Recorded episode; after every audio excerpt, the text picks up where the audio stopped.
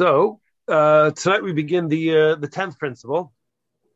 Uh, as far as my notes are concerned, so this is the uh, the longest of them. I'm not sure that uh, you know in the presentation of it uh, you'll necessarily know know a difference, but this is one which is philosophically this is one which is which is really packed. so as we talked about last week, we said that um, the as we move from the ninth to tenth principle, so now we move on to the uh, final uh, third, the final grouping of principles, which have to do with reward and punishment. So these four principles, 10, 11, 12, 13, are all going to revolve around that general topic. Uh, this first one, the name that I have for it is omniscience in divine providence, which means essentially, or the Hebrew would be Yedias Hashem Vashkacha Pratis. So this has to do with God's knowledge of what happens in the world. The Hashgacha Pratis is going to be divine providence in the sense that God is going to control and he's going to be able to manipulate the world and decide what exactly is going to, uh, to happen. So there are two themes, two major themes, which are encompassed by this, uh, this particular principle, this 10th principle. Uh, the first one is God's knowledge of mankind that God is aware of what's happening in the uh, in the world. Uh, he has he didn't just create the world, uh, set it spinning, and then walk away to go ahead and uh, attend to other things. And then the second major theme is God's interaction with mankind, or like we say, hashgacha pratis.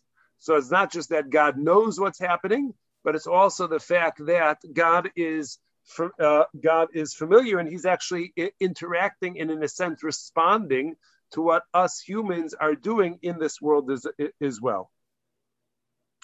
Um, now, this idea of, uh, of, of, divine providence, of God's uh, interaction uh, with us, so it's not only related to this particular principle, to principle number 10, but it's also going to relate to the following principle, which we'll get to in a few weeks, having to do more specifically with reward and punishment and we'll see how God's uh, hashgacha pratis and reward and punishment are also two principles which are intertwined with one another in an uh, in an inseparable uh, way.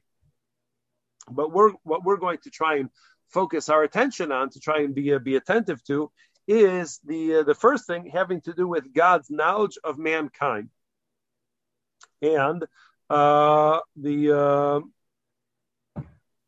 and the the general idea of divine providence of God's uh, uh, awareness in, his, in her, his interaction with things which are going on. So that will really say for the for the next principle, the eleventh principle.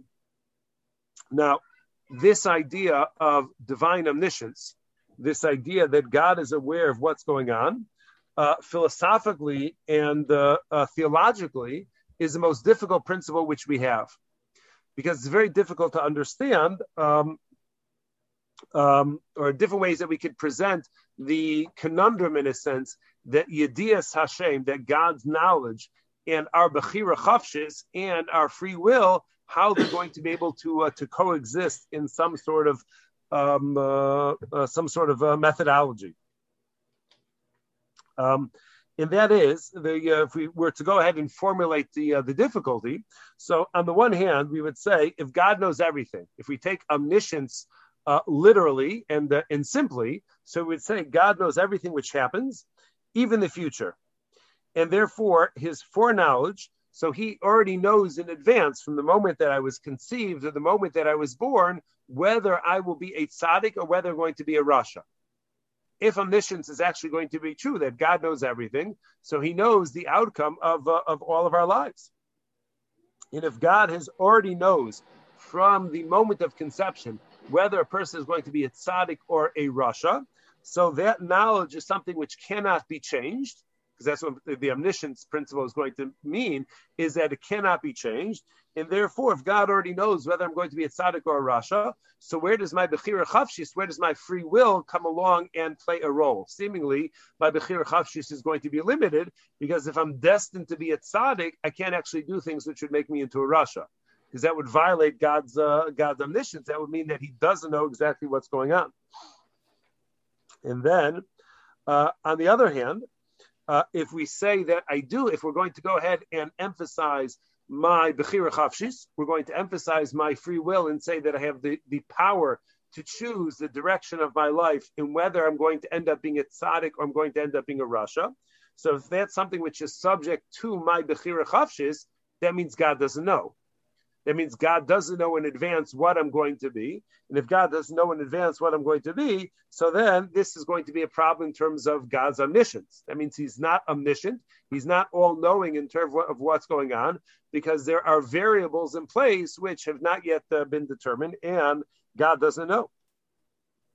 So that is uh, essentially two sides of the same coin. That's the same question, just from different perspectives in terms of how we're going to balance omniscience versus bechira chavshis versus free will.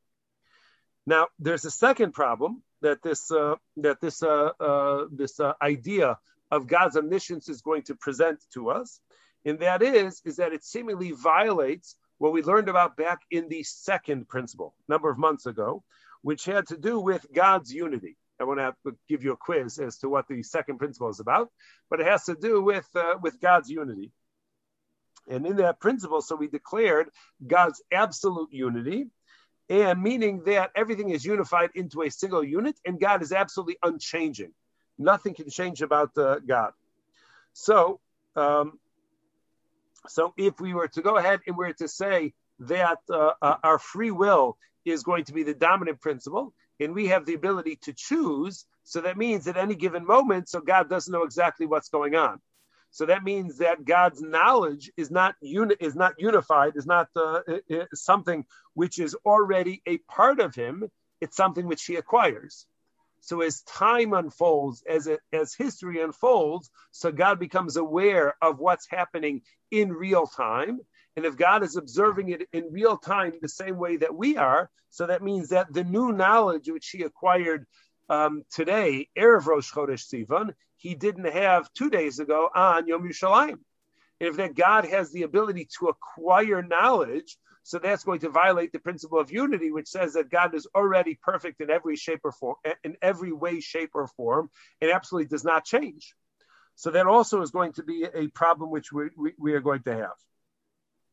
Now, um, uh, if um, and uh, uh, uh, together with that is going to also indicate that God's aware that God uh, uh, possesses a certain degree of ignorance because he's unaware of what tomorrow is going to bring, or he's un- unaware of what next week is going to bring or next month is going to bring, and that certainly is a conclusion which we don't want to to reach. That God will be unaware of what's going to happen; he has ignorance of that.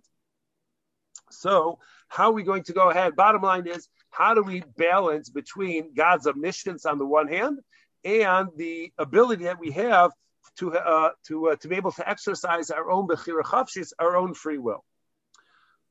So, as we said, this is a question which has uh, troubled philosophers for generations and generations. Not even necessarily just Jewish philosophers, but any uh, religion who believes in the concept of free will uh, but also believes in an omniscient God, has to be able to reconcile these two contradictory, uh, these seemingly contradictory ideas of how to go ahead and balance them to, uh, together. And um, there are, share with you some uh, some approaches which are a little bit less than satisfactory, and then we'll go ahead and we'll try and uh, put together, formulate a uh, an approach which hopefully will be satisfactory. So there are some who went ahead and posited that God created a spiritual being who is going to watch and control the world. So God is the CEO. Uh, the CEO takes long golf vacations and whatnot, uh, spends a lot of time in the Bahamas and in warm weather uh, rather than being the uh, the middle of May and still having to wear a, winter coat. God says, enough with the Chicago winters already. I'm going off to uh, some divine warm place uh, where I could where I could spend my time. So he goes ahead and assigns a, a middle manager of sorts to go ahead and to watch and to direct what's going to happen in the world. And this this being, it's not the divine being, but this being has full knowledge of mankind and is aware of all of their actions and is even empowered to go ahead and reward and punish based on the choices that the, that people make. So now the advantage of this approach, before we get into the uh, the shortcomings of this approach, but the advantage of this approach is that uh, we promote God so high up the totem pole, so high up into the heavens, that He no longer deals with us. So God could very well know exactly what's going on. He could have foreknowledge of uh, of the future, and he could have uh, omniscience and all that stuff but that's not going to impact. His knowledge of what we're going to do doesn't impact us because he doesn't interact with us directly. He puts this middle manager in charge to go ahead and to oversee and to deal and to reward and punish uh, accordingly. And it's going to uh, and that uh, intermediary isn't omniscient in any way. That intermediary in a sense lives together with us in real time as time unfolds, and therefore, so that's how from uh, from the middle manager downwards. So that's where free will exists. Let's say in this universe, so free will is going to exist. When you get higher than that, where Hakadosh Baruch Hu is, so that's where omniscience is going to uh, is going to be dominant, is going to uh, to play a role, and um, uh, that's where um, uh, uh, uh, God is going to be and his foreknowledge are going to exist, but there's going to be this glass ceiling or glass floor, which separates between where God is as the observer and all of his omniscience knowing what's going on, and where we are down here, which is going to be lower down in a world of, uh, of free will. Now, the problem with this approach is there's three different issues with uh, this, uh, at least three different issues with this, uh, this approach. First of all, we said back in the fifth principle that we don't believe in intermediaries. So to believe that God went ahead and put an intermediary in between us and Him, so that we're not interacting with Him directly, but we're going through this uh, intermediary, so that is already going to be problematic because it goes against principle number five. Now, another thing is is that this uh, very closely, or it may very well cross a line in terms of violation of principle number two. Principle number two was the fact that there could be no other God other than Hakadosh Baruch Hu. And this being, this uh, middle manager, which we're putting in place over here, who's going to oversee mankind's behavior and is going to reward and punishment and lives to, uh, and lives in real time together with us. So this intermediary has an awful lot of godlike qualities uh, to him or to her, whatever uh, uh, pronoun we're going to go ahead and use, but to it. So that's going to be problematic in terms of giving this uh, this uh, this intermediary very divine-like qualities. So it may not be an outright violation of principle number two, but it certainly is going to have us scratching our heads as to whether or not we, if we give too much power to this intermediary, so then it's going to be godlike, which violates principle number two. And the last, and perhaps uh, the most troubling of all of this, is that it makes God a non-active force in the universe. As we said in the, uh, you know, as I was sort of joking as I introduced this uh, this uh, this approach, that God goes ahead and He is retired off in the Bahamas somewhere, and He's just letting somebody else go ahead and uh, and run the business. He's like that CEO that as long as you continue to send him profits from the business, so he doesn't care about what what actually is happening, and he's perfectly content enjoying his uh, uh enjoying his uh, his vacation time. So be- God becomes some sort of figurehead, or perhaps if we could go ahead and assign him that title, he is God emeritus in terms of the running of the uh, uh of the universe uh, when he shows up, he gets to go ahead and do what he wants. He gets a seat up front, but essentially he is uh, in a retired mode, no longer active, and that's going to be very bad in terms of the whole way that davening is structured and the way we address God in davening. It would seem that we should not really be addressing God. We should really be uh, addressing this intermediary. So this approach is a little bit less than uh, than satisfying. Now, another uh, uh, approach that uh, some philosophers uh, take is that uh, there's going to be a limitation on God's omniscience. So God certainly is omniscient; He's aware of what's of, of what's happening, but His knowledge of things which are happening in the world is limited to those things which are themselves constant and unchanging. Now, I'm not sure scientifically we would say at this point anything is constant and unchanging, but it could very well be that uh, a few thousand years ago, there was a perception that the universe was constant and unchanging. It was just sort of fixed where it is. It is what it is, and nothing is going to be uh, uh is going to be uh, changing. Now, if we assume that that's the uh, the approach, so God is fully aware of what's happening in the world and in the universe as a whole, because those are things which are unchanging. But individual beings, you know, which uh, lion is going to catch which gazelle, which is a fleeting thing, which isn't even a blink of an eye in the uh, the course of, of, of history. So God doesn't pay any attention to that. That's something which is of no consequence to uh, to God, and therefore He sort of lets things run on their their own, and that is not really part of what we would say God's omniscience. And this would also include mankind. Mankind, each individual, not necessarily mankind, the species, but mankind, meaning each individual, is also something which is transient. It's uh, and it's changing. It's imperfect, and um, uh, now the way I, I have it written down is knowledge of them would in turn be an imperfection because God would, would, then be interacting. He would have knowledge of an imperfect being, a transient, imperfect being, and that would represent some sort of deficiency in God's knowledge. Now, I can't say that I understand 100% what this philosophical approach means, all of the ramifications of it, and all of the implications, and the uh, the hashlachot, as they would say uh, in Israel. But um, the, what it means is what, what it is going to include is is that God has no knowledge of what we do as humans. And that's something which is troubling in and of itself to go ahead and assert that God is not aware, is not interacting, is not aware of what, what we do.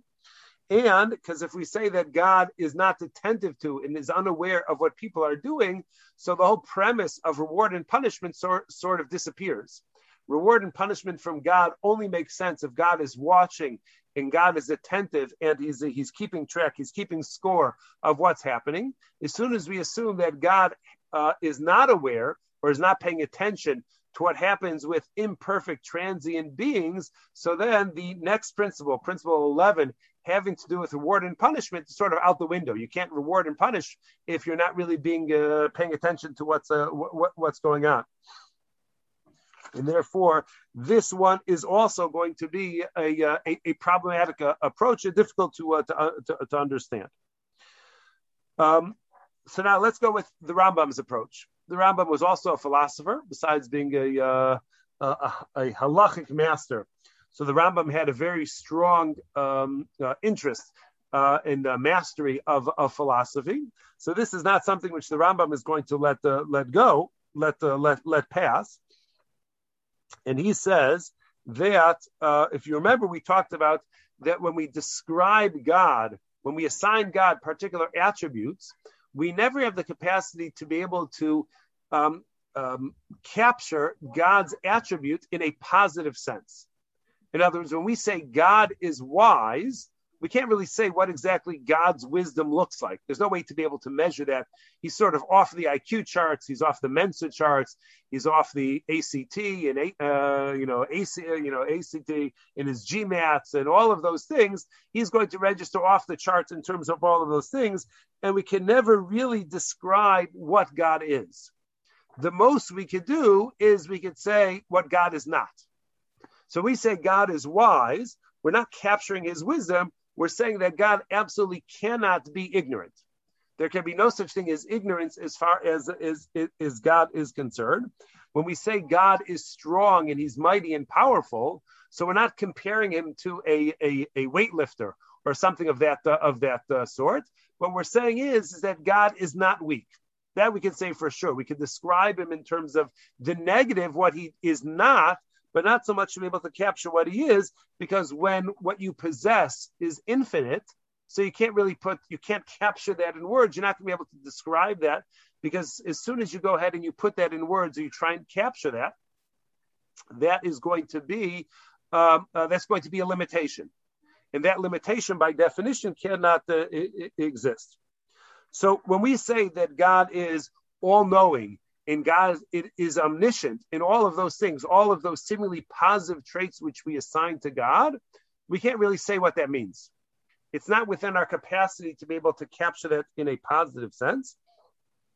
because that would involve understanding God's true essence.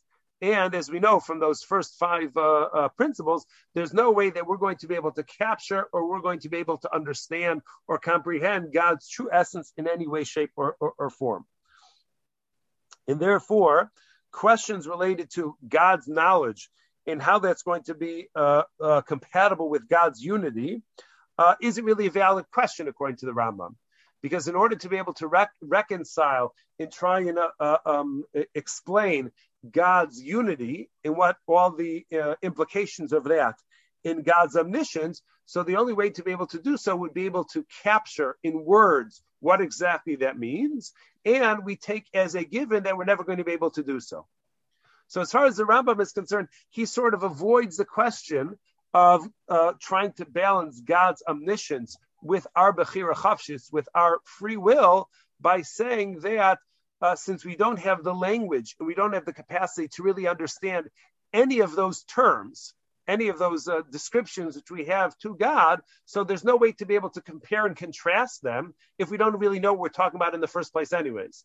You know, it's uh, you know a non-medical person trying to compare the uh, you know the Moderna vaccine versus the Pfizer vaccine vaccine. If you don't have any knowledge of, of, of medicine, so then there's no way you're going to be able to uh, to catch them. You know, uh, uh, let's say the, the Johnson and Johnson, the Moderna versus Johnson and Johnson.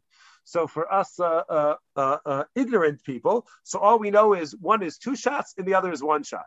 That's the extent of our knowledge of the difference between them. Why, what, what, where, and how. All of those things, we have no way of being able to say anything about them. We can't compare and contrast them because we don't have the background or the ability to discuss them intelligently.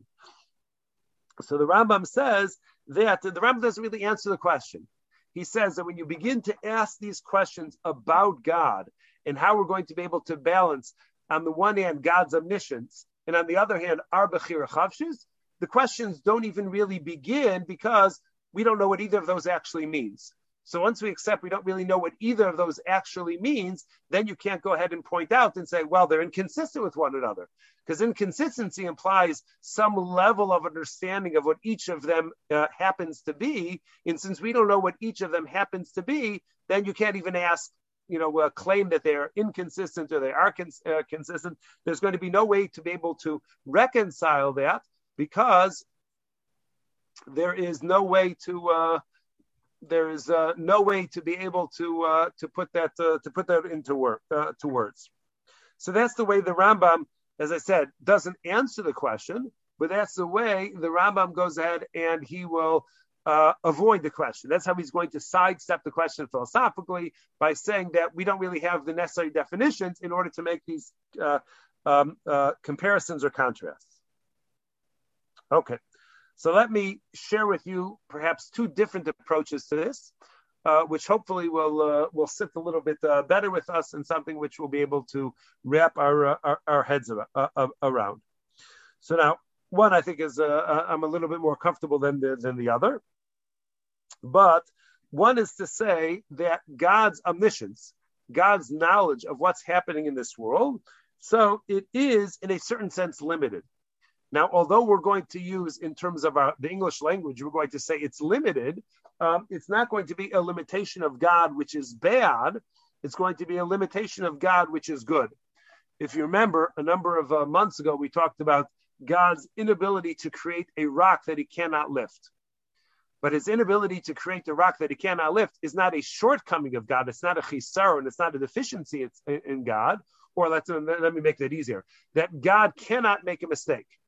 So God's inability to make a mistake doesn't represent, is not an expression of a deficiency in God. The definition of perfection is, is that you cannot be, that you're not imperfect. That's the definition. That's the definition of perfection. So if we say God is perfect, so that means by definition he cannot be the negative side of that, which is to be imperfect. So God cannot make a mistake, but the inability to make a mistake isn't a deficiency, doesn't represent something which God is lacking. That is the definition of what it means for him to be perfect. So this approach says, yes, God's knowledge is going to be limited, but not in a way which is going to represent a deficiency or a shortcoming in, God, in God's existence, but it's really going to represent the, it's going to be expressive of the full scope of what he is capable of doing of his perfection. But this approach says that God knows what's happened in a general sense. He knows in very general terms what is going to unfold in the course of history. But in terms of every last detail of how that unfolding is going to occur, so uh, that he specifically that he that God uh, does not know. That's where Bechira Chavshis is going to be able to play a, a, a, role. So we know that certain things have to happen. We'll give an example of this uh, this later, but uh, how the exact details in who's going to play a role, in how they're going to play that role in the unfolding of the essential points of of uh, uh, in the unfolding of world history. So that is something which is unknown to God. So let's give it. A, let's give it before we give a, historical example. Let me just give an example uh, um, uh, to understand the the overall concept. Uh, if I were to go ahead and sit down with a chess grandmaster, so nobody here in a million years thinks that I'm going to win. We all know from the outset he is going to win this game. Now, although we know, and he knows perfectly well he's going to win that game, he doesn't know exactly how he's going to do so because there's always going to be the variable there, which is what move am I going to make? Now he can plan for all of my different moves and he's got it all strategized out in advance, but I could do something which is really goofy or I could do something which is really smart. If I do something really goofy, he may not have anticipated that it's not going to change the outcome that he's going to win. He's still going to win, but he's going to have to go ahead and adjust to the goofy move which I made or the silly move which I made just in order to be able to, because he wasn't anticipating that I could be such a foolish chess player. So the, the outcome is known in advance. Nobody thinks when we sit down and we play that there's any chance that I'm going to win. But what every move over the course of the game is going to be, so that the grandmaster doesn't know, and he's going to have to audible somewhat. He's going to have to respond to the moves which I make in order to bring about that uh, that, uh, that that that, that final outcome. So, in the same way, um, uh, uh, if we apply that to, to God, so the same thing is going to be true in terms of God's knowledge of how things are going to happen. So, for example, God knew that there was going to be a, a Yitzias Mitzrayim. There was no doubt in God's uh, mind whatsoever. It was well known that there's going to be a Tzias Mitzrayim. And in fact, God actually knew that Paro is going to be the one who's going to release us from Mitzrayim. However, there were certain details along the way that uh, that had to sort of play themselves out that weren't known in advance. Is Paro going to be a willing player of letting the Jews go? He's going to say, "Yeah, sure, I believe in God," or at least by the eighth uh, by the eighth plague, the you know Paro can say, "Ah, enough, enough, my arm is twisted uh, far enough, I can't handle it anymore," and he'll let us out at that point. Or God will continue to just keep twisting and twisting and twisting till Paro essentially has no arms left to twist anymore, and then he doesn't really have a choice, and then he says, "Get out of here! I want you guys out of here as quickly as you could possibly go." So whether Paro would be a willing participant or whether Paro would be a reluctant, partic- a reluctant participant, that in a sense was that was Paro's choice. He had a hardened heart. We're not going to go into his hardened heart uh, uh, right now, but he had a choice as to whether or not he's going to play ball or he's going to try and not play ball. But at the end of the day, Paro is going to let us out of Mitzrayim. There was no doubt as, as far as that is concerned. So God has that general knowledge of sort of like the outline of how things are going to unfold, but the particular details of what's going to happen. So that is something which is uh, which is sort of left to uh, Bechira. It's left to mankind to go ahead and decide to play ball willingly or to be forced to go ahead and uh, you know uh, like you would t- tell your kids, we're going on vacation. Either you'll enjoy the vacation or you'll be upset during the vacation, but we're going either way. It's not a choice whether you're going on, on vacation. So whether you want to enjoy yourself or not, that's, a, that's your choice. So that is an approach which uh, also some philosophers take in order to be able to, uh, to, to reconcile that, that God's omniscience is in very general terms, is the outline of what needs to take place is going to happen. And then like, uh, you know, uh, you know, anybody who's planned the simcha. So you know there's certain things, there are certain uh, uh, elements of the simcha which you plan for, and you know they for sure have to take place somehow. But then there's all, always going to be those variables which are going to come up, which you could never anticipate, and you just have to be ready for them and just uh, you know t- hopefully take them in stride rather than getting uh, derailed by them, and just let them uh, sort of uh, run their course. Now, the problem, the uh, the major problem, the major uh, uh, issue, which I have uh, with somebody adopting this approach, is that in a certain sense, this puts God, this uh, uh, confines God into time. That means God is existing with us in real time. In since using the example we said, if God didn't know in advance whether or not Paro would be a willing player to let the Jewish people go from Mitzrayim, or whether he's going to be a reluctant player in letting the Jewish people leave Mitzrayim or send them out of Mitzrayim. What that means is, is that at the beginning of the story, when Moshe shows up the, on day one with plague number one, and it says there's going to be blood in all of the waters, God didn't know what was going to happen three months later. He knew the Jews on, on the 15th of Nisan, he knew the Jews would leave Mitzrayim on the 15th of Nisan, but he didn't know necessarily how all of those details are going to uh, are going to unfold. And that that shortcoming in terms of God's knowledge of how things are going to unfold, and as they unfold, God becomes aware of them. So that means that God is existing with us in real time, and that means that He is acquiring new knowledge, and He is uh, He is experiencing the unfolding of history together with us. And anytime we go ahead and try and confine God into the timeline, that's going to be problematic because we've established numerous times in these in the uh, in this uh, this course on the 13 principles that God doesn't exist in time. He's no way confined in time. And here we are going to be uh, we are going to be uh, we are going to be doing that. So that's uh, uh, the reason. That's the primary reason why that approach also doesn't sit so well with me. So, um, um, let me share with you the uh, the approach which uh, uh, sits uh, sits best with uh, with me. So, just to go ahead and reframe the uh, the question, we're tr- we're struggling to figure out how we're going to balance God's foreknowledge of of of of, of events, God's omniscience, together with the existence, the possibility of us being able to exercise our, our, our free will. And the way that I uh, reconcile that in my head is to point out that uh, the, the premise of the question is faulty because we're comparing apples and oranges. In other words, our existence here on earth is an existence that relates, that exists uh, in time, as we just mentioned. So there's yesterday, there's today, and there's tomorrow. So we live in a timeline, and everything in the universe changes. Every person changes, events uh, change and, uh, uh, unfold, and there's nothing which is going to remain consistent in, in our world.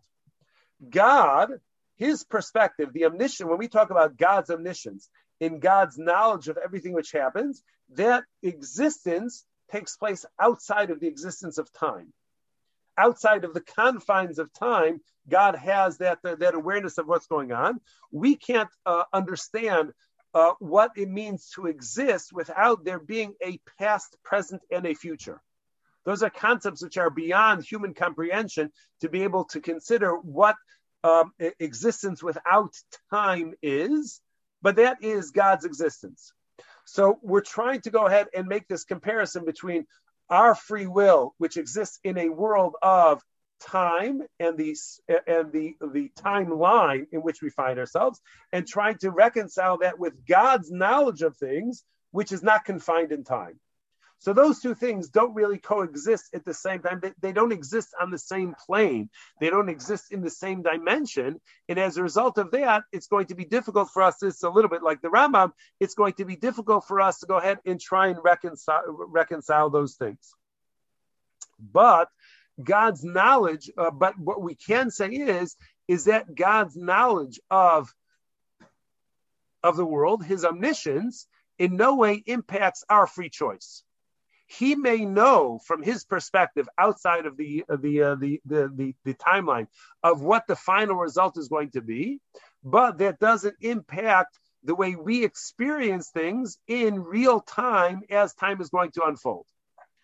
Let's say I were to go ahead, uh, let's make it easier for you guys to understand. Let's say uh, you were to offer me a burger buddy or a um, um, some uh, grilled salmon. So you're giving me a free choice. I have the choice between a burger buddy and grilled salmon. Now, it's a free choice. Both of them are there. They're both in front of me, and I could choose either one of them uh, as freely as I would choose the other. Then, and if you have, have mushrooms. Doubt, what? And they both have mushrooms. No, then then then, then I wouldn't have any choice. I, I thought so. Just confirming. It, ha- it has to be that I actually have a, a real choice. Thanks so now, so if you're giving me that choice, so not one of you has any doubt whatsoever which way I'm going to choose. You all know a thousand percent, a thousand times out of a thousand, I'm going to choose the burger buddy over that uh, that piece of salmon. And it does not matter what day of the year it is. It could be a leap year. It could be, uh, you know, whatever Dr. Seuss is October, the, fir- the 31st of October, whatever date you're going to go ahead and you're going to come up with. I'm going to choose that burger buddy thousand times out of a thousand. But does that mean that I didn't have a free choice? I have free choice. I could have chosen the salmon. So just because you know, because you know me and you know my eating tendencies, and you know that there's no way I'm ever going to choose fish over anything, even over dirt, I'm not going to go ahead and choose uh, fish. So you know your knowledge of what I'm going to choose doesn't impact my ability to choose. I still have free choice between one or the other, and your knowledge of that doesn't impact it. Uh, doesn't impact it at all. So therefore, God's awareness of how we're going to choose, what choices we're going to make over the course of our lives, that doesn't influence our choice as far as how we are experiencing it in real time. God knows our personality. One second, Mel. He knows our personality. He knows our background. He knows what we're capable of doing and what we're not capable of doing. And he knows at any given time how we're going to end up choosing. But as far as where I exist, where my, my, perception of things, in my perception of things, I am struggling to make a choice between doing good or doing bad, doing the mitzvah, not doing the mitzvah, doing the avera or not doing the avera. And as far as my existence is concerned, that choice is real, and that choice is taking place in in, in real time. And I don't know what the future is going to be yet until I actually make that choice, exercise that choice. I don't know what it is, and therefore I can be rewarded or punished based on my choice because, as far as I am concerned, from my perspective, that choice is 100% real. Yes, Mel. If you choose burgers all the time and never fish, but yeah, a little louder. If you only choose burgers and you never choose fish, yes, and I can claim that you don't have a choice. That there's something in, innate in, in, in, intrinsic in you that forces you to choose a burger all the time and that you really don't have free choice. Unless one time you choose fish, I'll say he has no choice. Um, no, because because I do have a choice. No, you don't have a choice. Yeah. Because you've never chosen fish. I can say that there's something inherent in your personality that you can never, never, no matter what you think you can do, you can't choose fish.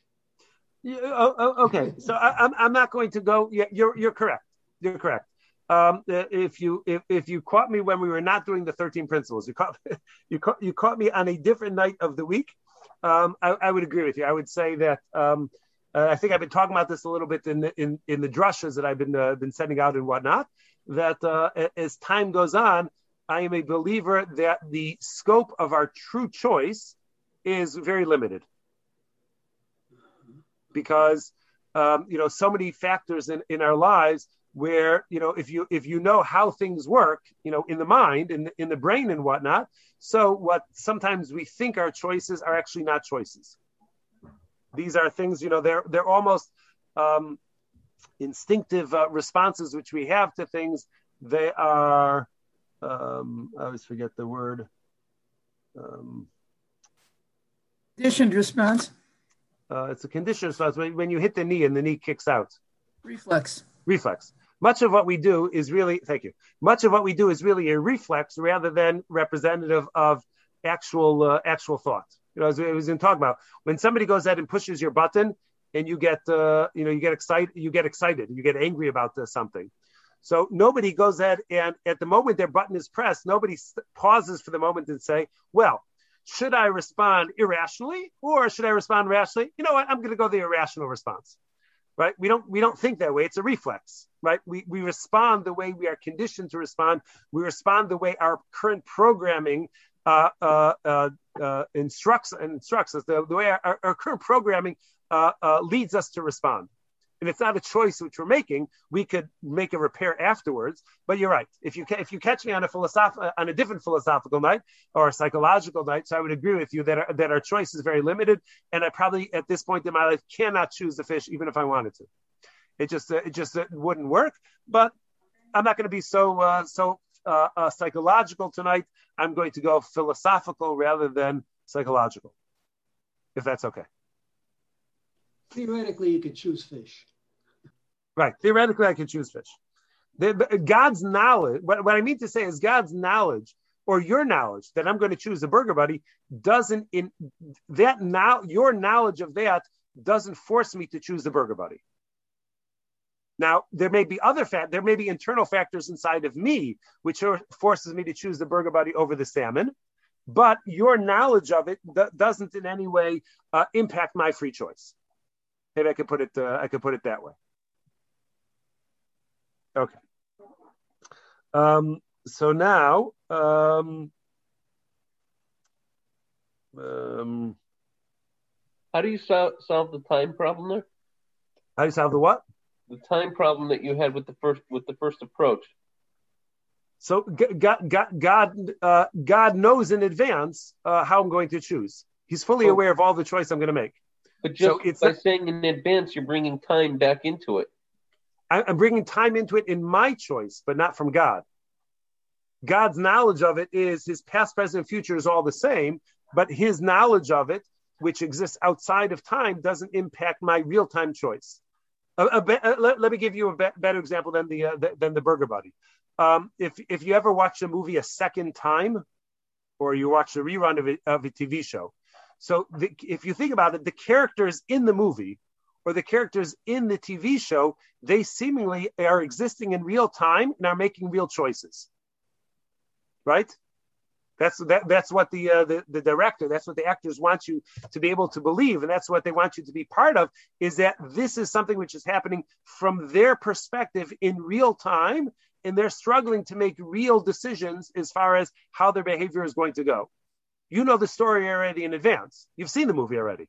You know what they're going to choose. You know how they're going to choose. You know what the outcome is going to be. But your knowledge of that is, is since you're outside of the scene, you're outside of the movie or you're outside of the TV show, your knowledge of that doesn't impact what those actors are experiencing in real time as the TV show is unfolding.